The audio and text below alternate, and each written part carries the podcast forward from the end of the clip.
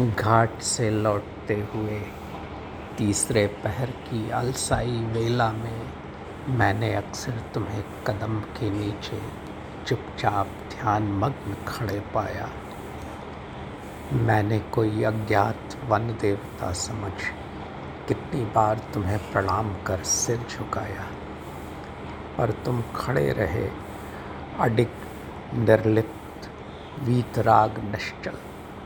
तुमने कभी उसे स्वीकारा ही नहीं। दिन पर दिन बीतते गए और मैंने तुम्हें प्रणाम करना भी छोड़ दिया, पर मुझे क्या मालूम था कि वह अस्वीकृति ही अटूट बंधन बनकर मेरी प्रणामबद्ध अंजलियों में कलाइयों में इस तरह लिपट जाएगी कि कभी खुल ही नहीं पाएगी।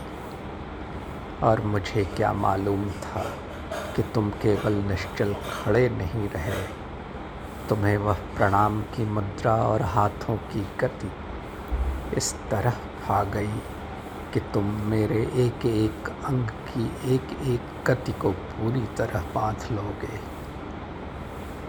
इस संपूर्ण के लो भी तुम भला उस प्रणाम मात्र को क्यों स्वीकारते? और मुझ पगली को देखो कि मैं तुम्हें समझती थी कि तुम कितने वीतराग हो, कितने निर्लिप्त।